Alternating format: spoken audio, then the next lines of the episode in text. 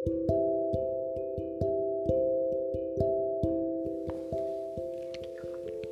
sore di bawah pohon randu.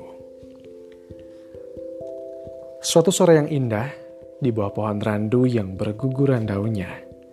Sahabat kecilku berceloteh. Seperti seekor burung sawah yang berisik sambil terbang terbirit-birit. Ini seperti khotbah pengajian. Aku dan temanku yang lain duduk bersila mendengarkan sabda-sabdanya. Kami bertiga berkumpul di tempat yang sama sejak bertahun-tahun. Dia, perempuan seorang diri di antara kami bertiga, bertengger di atas akar yang besar. Dengan gayanya yang mengatur, dia memberikan petuah kepada kami, laki-laki, tentang perempuan. Seolah-olah dia sedang membocorkan rahasia besar kaumnya kepada lawan utamanya, laki-laki. Kuharap dia masih ingat kalau dia seorang perempuan. Kalian kaum laki-laki harus paham kunci ini. Perempuan itu benar-benar menyukai kepastian. Sabdanya dimulai. Bila sudah begini, kami lebih baik diam, tidak menyela satu pun kalimatnya. Anak gadis mana yang mau dipermainkan? Anak gadis mana yang mau digantungin? Cinta itu omong kosong jika tanpa kepastian. Matanya menatap tajam ke arah kami, sambil jari-jarinya mengacungkan ranting kecil.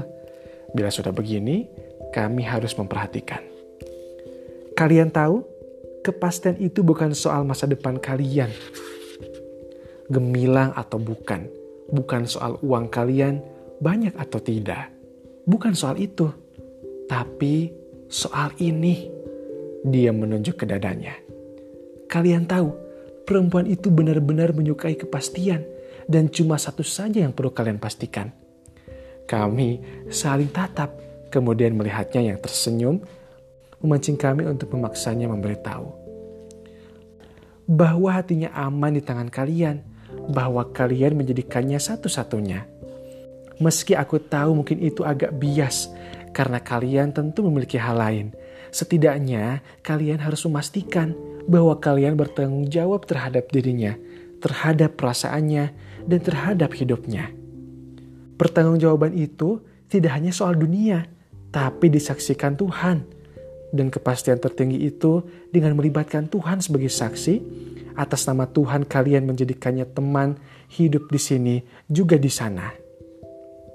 Tangannya menunjuk ke langit, dia diam sejenak. Kalian tahu meski aku tomboy seperti ini, di dalam diriku ini tetaplah perempuan. Meski aku tahu kalian melihatku sangat kuat dan tegar, sangat mandiri, aku merasa tetap membutuhkan sandaran, tempat di mana aku bisa merasa senang. Ah, susah sekali menjelaskannya. Kalian bukan perempuan sih. Dia sebab sendiri. Aku mengacungkan tangan. Ya, ada apa? Kira-kira apa yang harus kami lakukan kalau kami belum siap memberikan kepastian? Tanyaku. Dia membetulkan posisi duduknya, kemudian mengacungkan ranting kayu ke depan mukaku. Jangan sekali-kali memberikan harapan. Camkan itu.